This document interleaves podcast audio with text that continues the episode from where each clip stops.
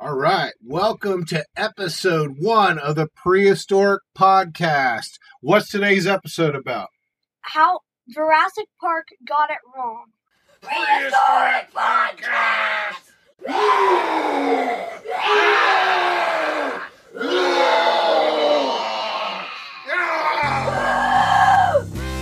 So, today we're going to be looking at all the various Jurassic Park movies and pointing out some inaccuracies about those. But before we get into that, since this is episode one, let's do a quick introduction to the Prehistoric Podcast. And this podcast is all about anything prehistoric.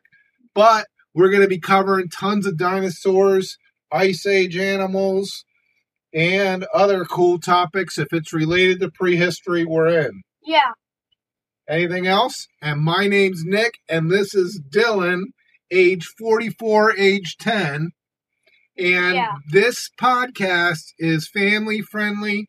It's it's for kids of all ages, not just kids. Anyone can listen to this podcast, but we are not scientists, we're just fans. Yeah.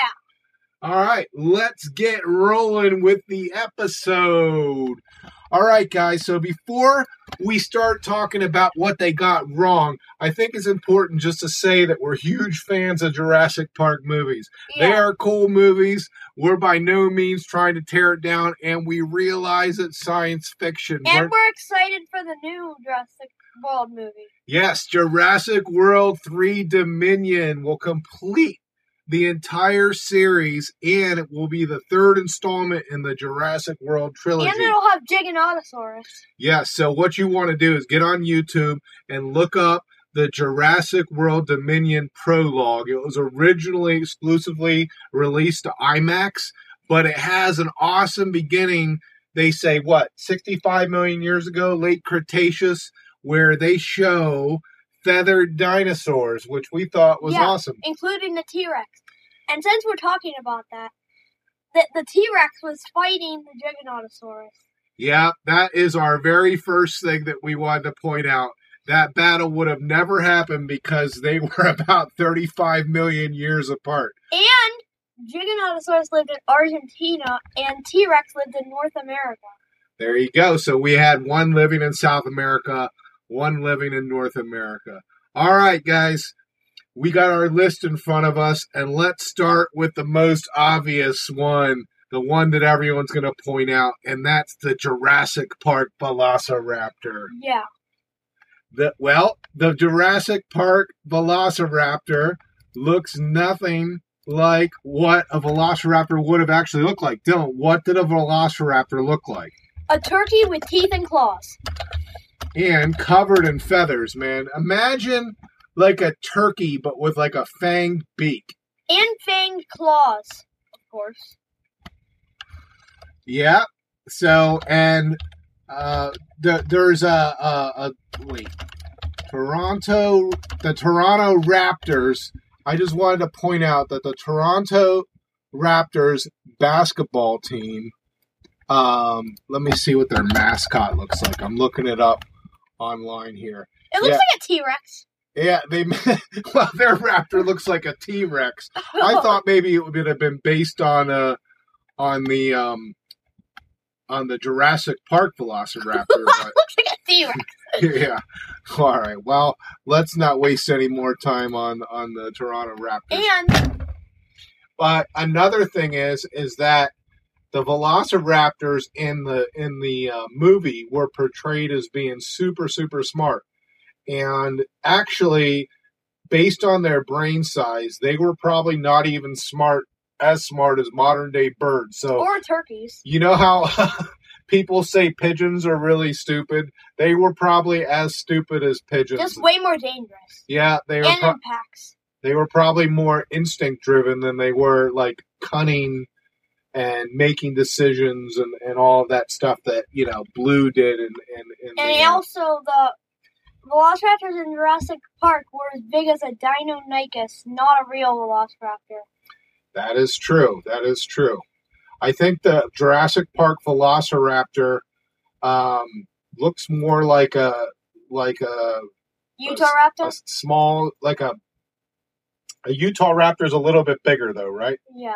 And a Utah raptor kind of looks like a really big velociraptor, though, actually, because it's covered Yeah. in feathers. And I just guess that, uh, I don't know, they just took a T Rex, shrank it, and gave it longer arms, right? Yeah. well, they just get rid of the feathers of a Deinonychus. uh, okay. Oh, there you go. So we'll just say that the Jurassic Park Velociraptor is a Deinonychus. Did I get that right? Yeah. All right, let's move on to the T Rex. We got a bunch of things about the T Rex. Let's start with the T Rex running speed. In the movie, it's chasing after vehicles at like 30, 40 miles per hour, Yeah. but a real T Rex could only run about as fast as a human sprinting or about 17 miles an hour, and it definitely wouldn't keep up with uh, Usain Bolt or any uh, Olympic sprinter. Yeah. So you'd have a pretty good out chance of outrunning a T Rex if you were actually in the late Cretaceous. Actually, a normal person probably wouldn't be able to outspeed it. Well, you know, it depends on uh, how much they were into working out, I guess, right? Yeah. I would be ne- eaten. Dylan Yeah. would definitely be because uh, he doesn't get enough exercise, especially in the winter. But it's snowing right now, so we are gonna bust out the sleds and get out tomorrow. Okay, the next one is Brachiosaurus. Well, we're still on the T Rex, oh buddy. yeah, yeah. let's talk about the T Rex in the movie. They say it has really bad vision. Like, No. let's. No, it says don't move a muscle. It can't see if you don't move. Well, guess what? A T Rex had eyes that probably could see as good as a modern day eagle. And an eagle can spot a field mouse while it's flying hundreds of feet in the air. So that should give you an idea of how good the T Rex's vision was. Maybe not as it couldn't see as, small as a field mouse that easily, but it could definitely see you. it could definitely see you. But I read when I was researching this topic, and you were there. It said it had a had vision as good as an eagle.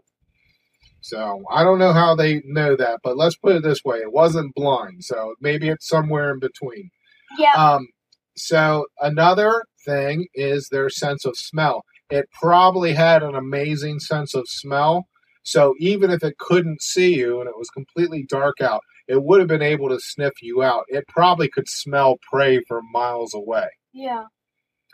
All right, now we can move on to the Brachiosaurus. And the Brachiosaurus in real life was too heavy to stand up on its hind feet. But the s- smaller sauropods like Isanosaurus, an early sauropod, did use its hind legs to get itself up a bit higher when eating off the treetops. But the main point is, is in the in the movie, the Brachiosaurus stands up. There's no way a Brachiosaurus could be able to do that. All right, that moving along to the Dilophosaurus. In the movie, it it is this frilled lizard that shoots Newman from Seinfeld in the face with a bunch of acid, and this is nothing. It looks nothing like what an actual Dilophosaurus looks like. Yeah, and a Dilophosaurus was like ten times bigger. and there were no frilled dinosaurs that we're aware of at this moment. And not only that, but um, I don't believe there were any dinosaurs that spit acid as a means of attacking. Yeah. The only thing they did get right is the Dilophosaurus is from the Jurassic. So they did nail the time period. Um, let me let me tell you. Let me set the story. You're you're out with your family, and you're going to your local zoo, and you see a bunch of elephants. Right? Imagine if one of the elephants took a poop, and the poop was the size of the elephant. Wouldn't that be ridiculous? Yes.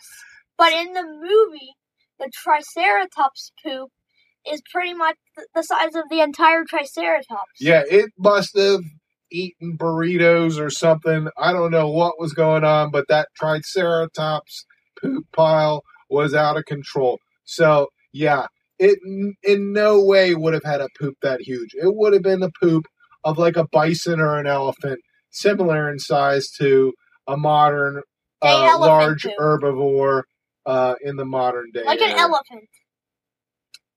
All right, here's my note about the T Rex. It said, an eagle can spot a field mouse from 60 feet in the air. So, and it said T Rex had vision similar. So I said hundreds of feet, but it was more like 60 feet. All right, let's talk about the Mosasaurus. The Mosasaurus was probably about as big as a, a blue whale. It could easily eat a great white shark in like one bite. And the real Mosasaurus was a little bit bigger than a Spinosaurus. And so we want to. I want to say that the the the Mosasaurus in Jurassic World was probably about two times the size of a real Mosasaurus. Does that sound yeah, about right? and it might be able to easily eat a real Mosasaurus. Yeah, it's definitely not going to chomp on a T Rex in Or- one bite or or, Indominus Indominus Rex. um, and also, they put a bunch of spikes all over the Mosasaurus. But in real life, they're just smooth, like like whales. and that brings us to the premise the entire uh, getting DNA from the mosquito thing.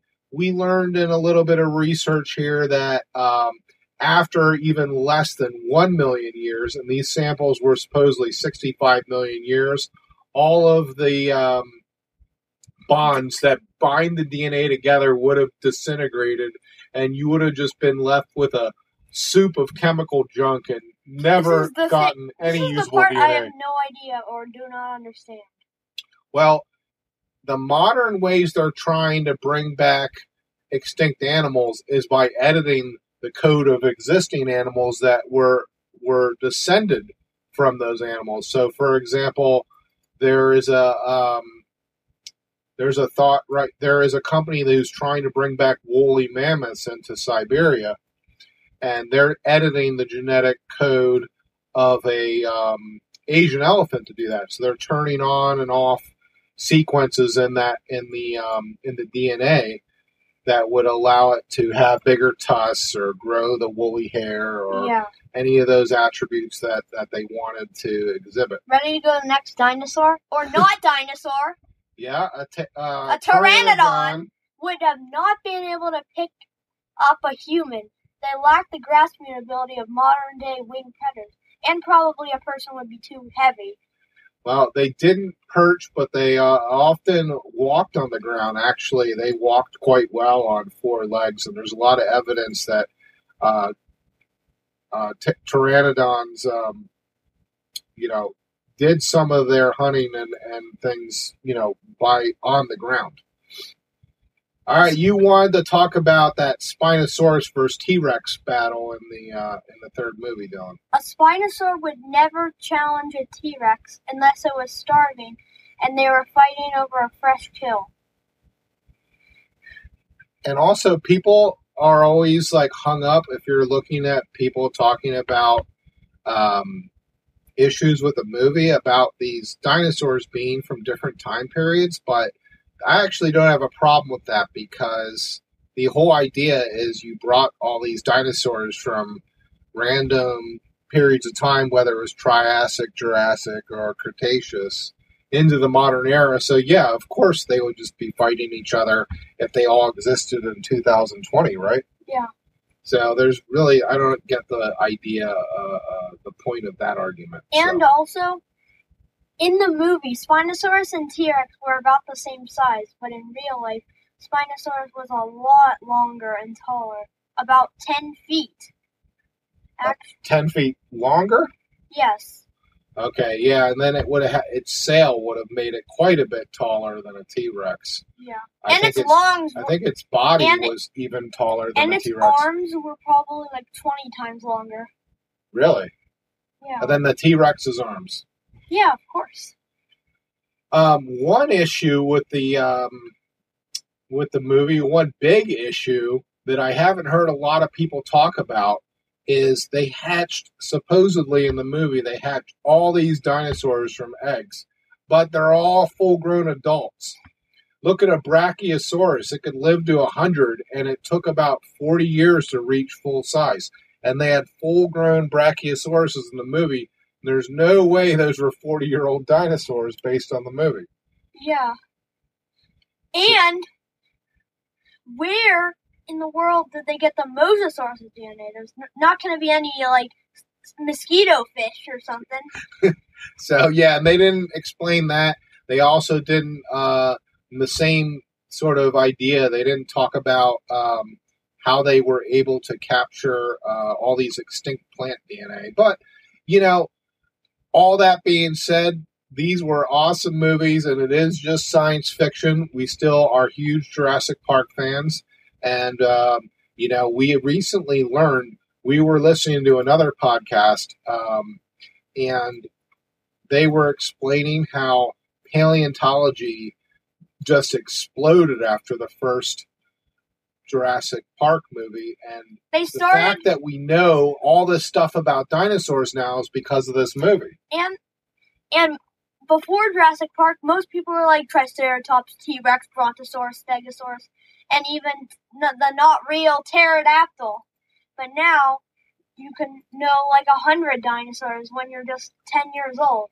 and they're finding new dinosaurs all the time. Like literally, they've found like hundreds and hundreds of dinosaurs since this movie came out. If you look at like fossil discoveries and like in a graph, it just goes parabolic as soon as Jurassic Park comes out. It just goes straight up. They're just finding so many, and there's so many people that are interested in dinosaurs because of these movies. So uh, awesome movies, but it's it's fun to talk about some of the things that they just came up with or just invented out of nowhere for the movies that really aren't based in uh, reality, but still a really cool movie. And we will definitely be going to the theater to see Jurassic World Dominion when it comes out this summer. have one more thing. The Jurassic World story has an excuse for having these different dinosaurs. It's because they combined it with DNA of modern reptiles or amphibians, I guess. And that's why they have no feathers. Uh, is that how they explained it away? Yeah? Yeah, that's why when they went back in the prologue and showed all the dinosaurs, they had them feathered. I see. So that's that. That's kind of like how they made up for that. All right. Well, this is cool. This is our first episode. Hopefully, we get nothing but better. But really quick, um, we wanted to tell you guys about drawwithdylan.com. If you go to that website, drawwithdylan.com, you can get Dylan's dinosaur book. And guess what? Dylan was interviewed by the Pittsburgh Post Gazette this week. Isn't Yeah. that awesome? They they're going to write an article about him and put him in the paper. So we were really excited about that. We have 28 dinosaurs in Draw with Dylan. And soon we're going to be releasing a new book that doesn't all have dinosaurs, but also prehistoric pterosaurs and marine reptiles. That's going to be awesome. And Dylan, you I would say you're probably 70% done. Is that a fair? Yeah, with the uh, with the drawings, but we haven't started on the scenes or the fact pages yet. But that's going to be next. So what I was going to say is, in that book, every single dinosaur, every single drawing tutorial has a scene, and it has a facts about the dinosaur, including their family, height, weight, and also a list of just fun facts about each dinosaur that we spent hours researching. So pick up a copy. It's only eleven fifty on Amazon. Um, if you're an Amazon Prime member, you get free shipping. So, um, and also if you go to that website, has links to all our YouTube videos and our social media. So hope to connect with you guys. And if you want to read the show notes or subscribe to the podcast, go to prehistoricpodcast.com. Say goodbye. goodbye. That's the T Rex roar.